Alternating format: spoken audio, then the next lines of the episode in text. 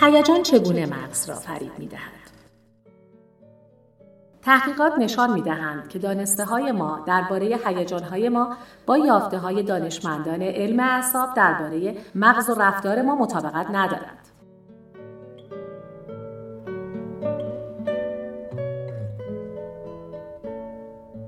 هیجان ها یا آنطور که گاهی می‌گوییم احساسات چگونه کار می کنند. به نظر سوال عجیبی است چون همه ما دائما دچار هیجان می شویم. وقتی یک دوست قدیمی را ملاقات می کنیم خوشحال می شویم. وقتی فیلم غمانگیزی را می بینیم ناراحت می شویم و از اینکه عزیزی را از دست بدهیم می ترسیم. به نظر می رسد این واکنش ها غیر ارادی هند. وقتی دچار حادثه ای می شویم قلبمان لحظه ای از حرکت می ایستد. اعصابمان تحریک می شود. صورتمان حالتی خاص به خود می گیرد و تحت تاثیر واقعه قرار می گیریم. اما از نظر علمی هیجان ها واقعا چه هستند؟ قرنها متفکران معروفی همچون افلاتون، ارسطو، داروین، فروید و بسیاری دیگر تلاش کردند آنها را بر مبنای عقل سلیم توضیح دهند. آنها می گفتند ها طبیعی و غیرقابل کنترلند. پس از همان ابتدا در وجود ما بودند. اما در سالهای اخیر رشته‌ای به نام علوم اعصاب ایجاد شده است که چگونگی شکلگیری ذهن به دست مغز را مطالعه می کند. بر همین اساس تحقیقاتی بنیادین صورت گرفته و بحث و جدل در مورد ماهیت هیجانها دوباره بالا گرفته است. چند دهه پیش دانشمندان درباره چگونگی ایجاد تجربه های هیجانی توسط مغز فقط می توانستند حدس بزنند و گمان زنی کنند. اما حالا می توانند با استفاده از فناوری تصویر برداری به درون مغز انسان بروند بدون اینکه به آن آسیبی برسانند. به این ترتیب حالا می توانیم فعالیت های عصبی هر انسانی را به صورت لحظه به لحظه مشاهده کنیم. در مورد هیجان باید گفت چیزهایی که در مغز می‌بینیم با عقل سلیم متفاوت است. هیجانها آن چیزی نیستند که اغلب مردم فکر می‌کنند. فرض کنید در یک جنگل راه می روید و ناگهان یک خرس را می بینید. فورا احساس ترس می کنید. چه اتفاقی درون شما افتاده است؟ توضیح قدیمی این است که به محض دیدن خرس بخشی ویژه چیزی مانند یک مدار ترس در مغز شما فعال می شود که بدنتان را تحریک می کند تا به شیوه ای از پیش تعیین شده واکنش نشان دهد. قلبتان تندتر می زند فشار خونتان بالا می رود و چهرهتان شکل و شمایل ترس به خودش می گیرد. قیافه که در تمام فرهنگ ها یکسان است. در این دیدگاه قدیمی فعال شدن مدار ترس، تغییرات بدنی و شکل صورتتان یک نشانه یا به اصطلاح اثر انگشت قابل شناسایی ایجاد می کند که ترس را از دیگر هیجانها متمایز می سازد. این اثر انگشت به همراه اثر انگشت هیجانهای مختلف احتمالا از راه تکامل به ما رسیده است.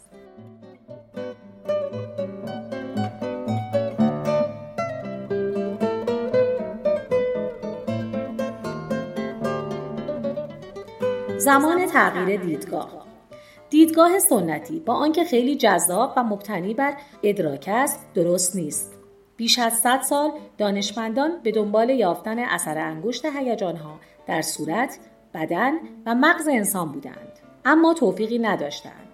برای نمونه دانشمندان سالها معتقد بودند مدار ترس مغز ناحیه‌ای به نام آمیگدالا است. اگر واژه آمیگدالا را در اینترنت جستجو کنید می توانید هزاران مقاله پیدا کنید که چنین ادعایی دارند اما حرف آنها اشتباه است اکنون می‌دانیم حتی در صورت نبود آمیگدالا فرد می تواند احساس ترس کند. به علاوه آمیگدالا در چندین فعالیت مغزی دیگر نظیر تفکر، به یاد آوردن، همدلی و دیگر هیجانها دخیل است. پس واضح است که آمیگدالا مدار ترس نیست. در مورد دیگر نواحی مغز نیز ادعاهای اشتباهی می‌شد. مشکل اصلی دیدگاه قدیمی این است که زندگی عاطفی آنقدر بزرگ و متنوع شده که نمی شود آن را به چند اثر انگشت کلی تقسیم بندی کرد. آیا هر بار که می ترسید چشمانتان باز می شوند؟ آیا همیشه وقتی می ترسید به نفس نفس می افتید؟ البته که نه. وقتی که آدم می ترسد ممکن است فریاد بزند، گریه کند، بخندد، چشمانش را ببندد، مشتهایش را گره کند دستش را حرکت دهد فرار کند قش کند و یا حتی خشکش بزند. به علاوه بر اساس تحلیلی آماری که اخیرا روی تعداد زیادی از مطالعات انجام شده است فقط در دوازده درصد زمانهایی که خوشحال هستیم لبخند می‌زنیم و در 28 درصد از زمانهایی که عصبانی هستیم اخم می‌کنیم مطالعه دیگری که روی نوزادان انجام شد نشان داد که حرکت صورت آنها به هنگام ترس و خشم تقریبا غیرقابل تشخیص است هیچ هیجانی یک اثر انگشت مشخص ندارد بلکه اغلب شامل مجموعه ای از آنها می شود. از این گذشته فرهنگ های مختلف هیجان های متفاوتی دارند. مثلا زبان آلمانی سه کلمه متفاوت با معانی متفاوت برای بیان عصبانیت دارد. در حالی که زبان روسی دو کلمه و زبان ماندرین پنج کلمه دارد. بسیاری از فرهنگ ها احساساتی دارند که در زبان انگلیسی معادلی برایشان وجود ندارد. مثلا مردم ایفالوک در مجمع جزایر میکرونزی احساسی به نام فاگو دارند که بسته به موقعیت به معنی عشق، همدلی، تأسف، غم یا محبت است. یک نمونه دیگر قوم هیمبا در کشور نامیبیا است. حتما وقتی می‌بینید کسی میخندد با خودتان می‌گویید که خوشحال است یا اینکه سرش گرم است. اما هیمبایی ها فقط کسی را می‌بینند که دارد میخندد. همین آنها خنده را مرتبط با امور ذهنی تلقی نمی کنند. در سراسر جهان زندگی عاطفی بسیار گسترده است. آنقدر گسترده که با دیدگاه قدیمی نمی‌توان توضیحش داد.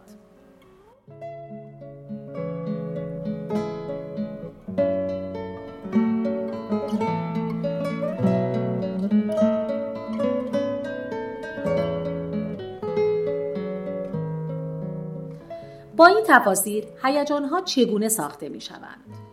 پاسخ این سال با چیزی که عقل سلیم می‌گوید تناقض دارد چرا که مغز انسان در فریبکاری استاد است مغز همچون یک جادوگر تجربه های باور نکردنی نظیر لذت حسادت کنجکاوی و خشم را بدون نشان دادن دلیلشان ایجاد می کند.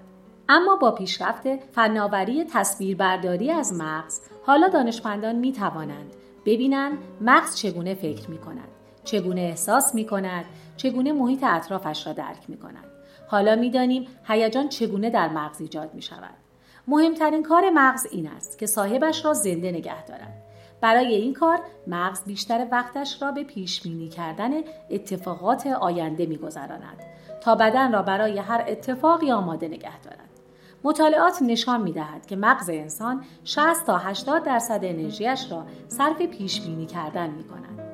در هر لحظه بر مبنای تجارب گذشته هزاران پیش بینی را به صورت همزمان انجام می دهد و آنچه بروز می‌یابد معمولا پیش بینی هایی است که با شرایط لحظه بعدی همخوانی دارد. برای مثال وقتی راه می روید هر بار که پایتان را برمیدارید مغزتان پیش بینی می کند که چگونه فرود خواهد آمد. اگر اشتباه کند احتمال دارد زمین بخورید. اگر سوار پیاده روهای متحرک فرودگاه شده باشید و موقع پیاده شدن تلو تلو خورده باشید یا فقط قدم آخرتان حس عجیب و غریبی داشته باشد مزده پیش بینی اشتباه را چشیده اید. مغز درباره دیگران هم پیش بینی می کند.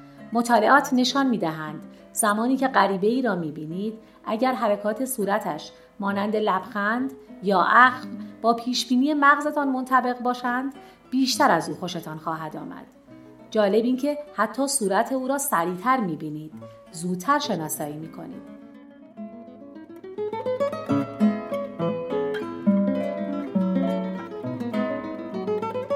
در کنار پیش های دنیای اطراف مغز در مورد بدنتان هم پیش بینی می کند تا شما را زنده و سالم نگه دارد. پیش بینی می کند که کی باید قلبتان تندتر بزند کی کنتر بزند کی فشار خونتان بالا برود و کی پایین بیاید. کی نفس عمیق بکشید و کی نمک قند آب یا هورمون نیاز دارید. مغز تلاش می کند قبل از بروز این نیازها آنها را پیش بینی کند. این فرایند بودجه بندی در تمام طول زندگیتان ادامه دارد. ولی قالب اوقات از آن آگاه نیستید. اما نتیجهش چیزی است که خوب می‌شناسید. خلق و خوب طی یک فرایند مرموز و ناشناخته تحرکات فیزیکی در درون بدن تبدیل به تحرکات ذهنی می شوند. شما اغلب احساسی از رضایتمندی یا ناخوشایندی یا چیزی بین این دو را دارید یا آرام هستید یا بیقرار خلق و خو همچون دماسنجی برای سلامتی بدن عمل می کند.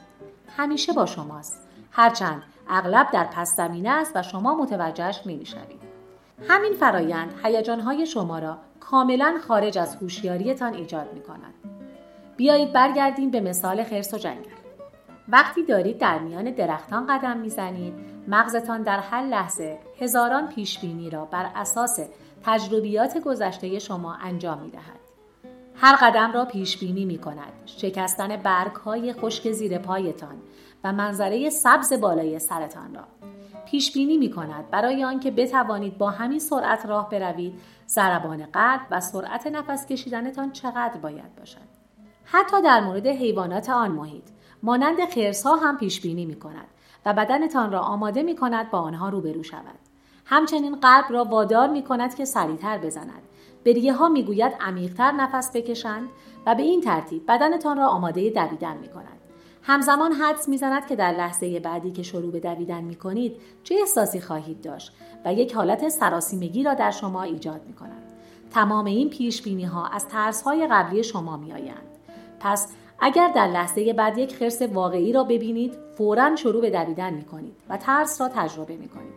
به همین دلیل است که در آن وضعیت ترس رفتاری غیر ارادی مانند یک رفلکس یا واکنش به نظر می رسد. مغز احساسات و هیجانی بدنتان را بیان می کند و حرکت شما را قبل از اینکه خودتان بدانید آغاز می کند.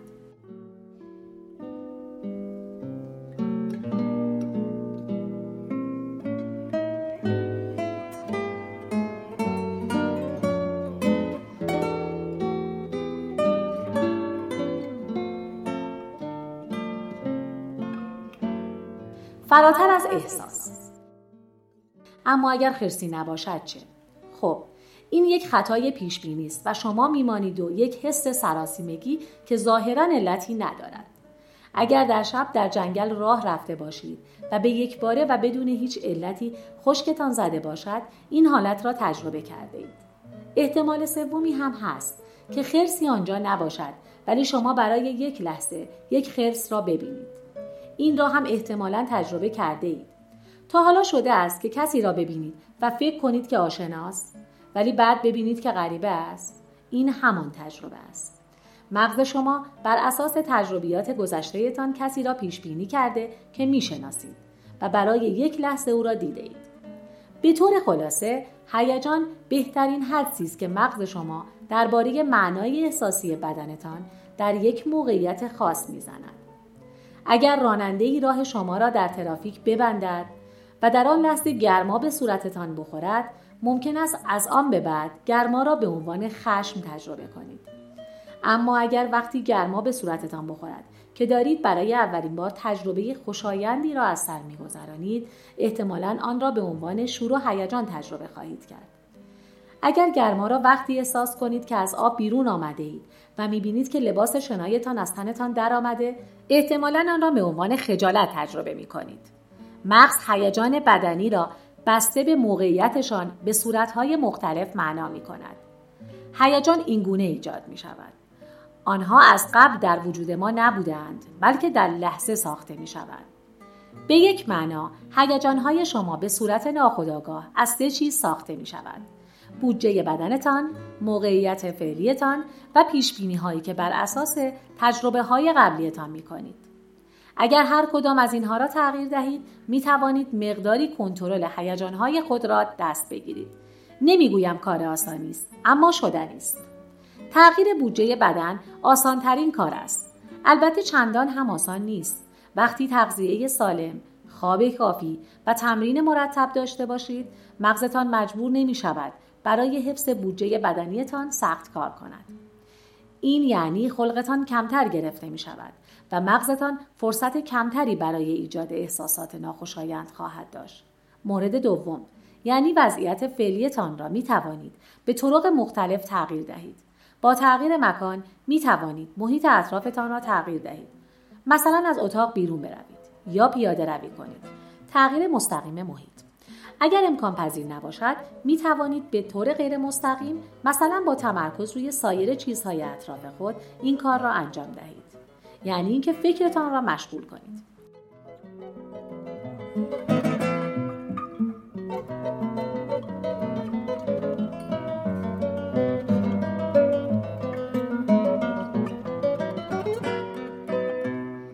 تغییر عنصر سوم یعنی پیش بینی هایی که بر اساس تجربه های گذشته تان می کنید. سختترین مورد است چون تغییر گذشته غیر ممکن است. با این حال می توانید با کارهایتان پیش بینی های بعدی مغزتان و به طبع آن هیجان های خود را تغییر دهید.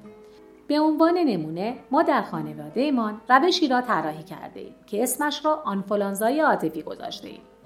تا به حال شده که احساس کنید منفور هستید آدم بسیار بدی هستید و همه از شما متنفرند و دنیا دارد به آخر می رسد. اما در حقیقت مشکلی در زندگیتان نداشته اید. این همان آنفولانزای عاطفی است. شما یک احساس فیزیکی ناخوشایند دارید که احتمالا دلیلش به هم خوردن بودجه بدنتان است. بعد هم مغزتان همه جور توضیحات منفی می سازد که عمیقا شخصی هستند. برای مقابله با این احساسات ما از آنفولانزای واقعی الهام گرفته ایم. ویروس آنفولانزا دشمنی شخصی با شما ندارد فقط می رود و در ریه های شما ساکن می شود.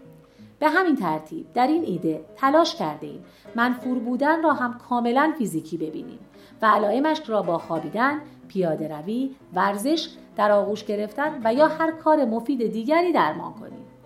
مکررن به جای شخصی کردن وضعیت از آن به عنوان یک وضعیت فیزیکی یاد کردیم.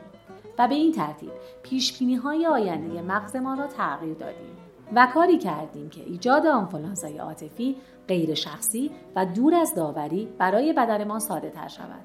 در اوایل کار سختی بود اما با تمرین آسانتر شد. ایده را با دوستانمان هم در میان گذاشتیم و آنها هم انجامش دادند. موفق هم شدند. نمی‌گویم می توانید چند پیش بینی را عوض کنید و با آن های جدی مانند استراب یا افسردگی را درمان کنید. می‌گویم که می شود بهبودهای فراوانی در زندگی ایجاد کرد. این را هم بگویم که این روش فکر کردن به هیجانها برای درک بیماری های روانی پیامدهای مثبتی دارد. صدها سال است که مردم بین بیماری های روانی و جسمی تفاوت می‌گذارند. سرطان، بیماری های قلبی و دیابت را اختلالات جسمی می‌دانیم در حالی که افسردگی و استراب اغلب بیماری های روانی تلقی می شوند. اما اکنون می‌دانیم که مغز به طور مداوم بودجه بدن را تنظیم می کند و زمانی که بودجه کم باشد آدم احساس بدی می کند. این نشان می دهد که مشکلات متابولیسم که از قدیم مرتبط با بدن در نظر گرفته می شدند در بطن بیماری های ذهنی مرتبط با خلق و خو مانند افسردگی و استراب قرار دارند. همچنین توضیح می دهد که چرا بیماری های جسمی مانند دیابت و بیماری های قلبی نشانه های رفتاری مزمنی دارند. مرز بیماری های جسمی و روانی بیشتر از آنچه قبلا تصور می شد متداخل است و درک این موضوع برای یافتن مسیرهای جدید جهت پیشگیری و درمان این بیماری ها بسیار مهم است.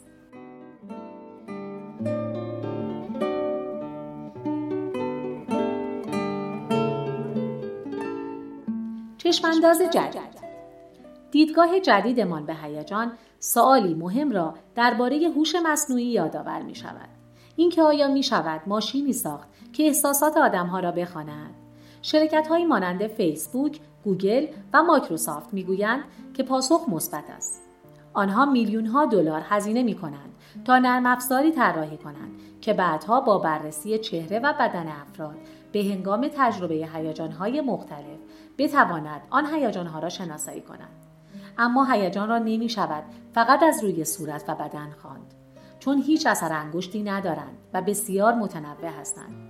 این بدان معنی است که این سال اساسا اشتباه است. این شرکت ها باید اطلاعات بیشتری درباره موقعیت اشخاص به دست آورند و وجود تنوع در زندگی عاطفی واقعی را نیز بپذیرند.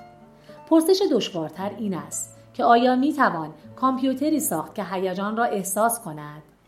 این دیدگاه جدید یک احتمال جذاب را پیش می کشد اگر هیجانهای بدنی بر اساس تنظیم بودجه بدن ساخته می شوند پس برای اینکه ماشینی بتواند هیجان را تجربه کند باید چیزی شبیه یک بدن داشته باشد.